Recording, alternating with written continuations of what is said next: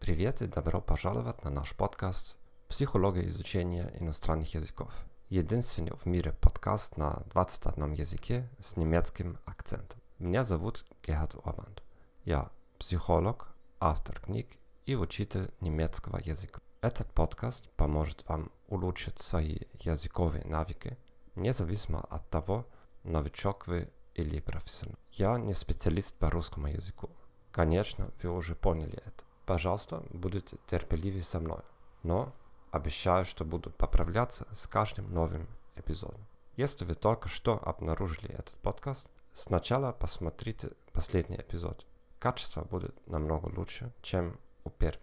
Тема сегодняшнего эпизода такова. Твердое мышление в изучении языка. Надеюсь, что вы не пропустили наш последний эпизод. Почему это глупый вопрос? Сколько времени ушло на изучение иностранного языка. Вы можете найти все эпизоды подкаста в нашем архиве. Если вы хотите прослушать этот подкаст на другом языке, перейдите на наш сайт thegomethod.org. Там вы можете найти также ссылки на мои книги и бесплатный материал. Вы хотите улучшить свой немецкий? Просто отправьте мне электронное письмо, чтобы получить бесплатную консультацию. Я уверен, что могу помочь. Давайте начнем.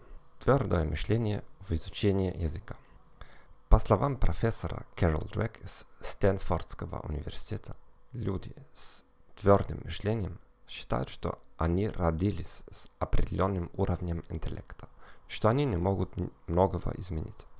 Наличие твердого мышления вредно для обучения в течение всей жизни, потому что вы избежите всех сложных ситуаций. Вы будете бояться ошибаться и выглядеть глупо. Мы обсуждали ее теории уже в предыдущих эпизодах на английском подкасте. Если вы хотите, пожалуйста, послушайте эти эпизоды еще раз. Сегодня мы начнем говорить о учителях с твердым мышлением.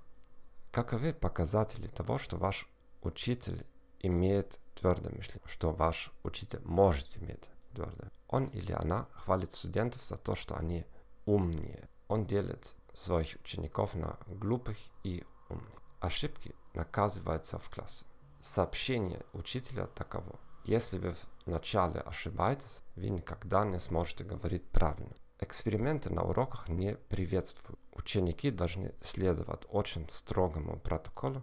В основном они работают с учебником. В следующем эпизоде мы продолжим тему и поговорим о студентах, о учеников, учениках с твердым мышлением и о том, что мы должны или могли бы с этим. Спасибо, что вы прослушали наш подкаст «Психология изучения иностранных языков».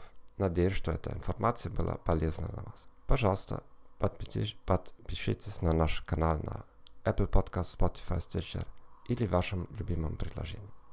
Пожалуйста, порекомендуйте нас своим друзьям и коллегам. Как я обещал раньше, буду говорить лучше в следующих эпизодах и дайте мне знать, что вы думаете о сегодняшнем эпизоде.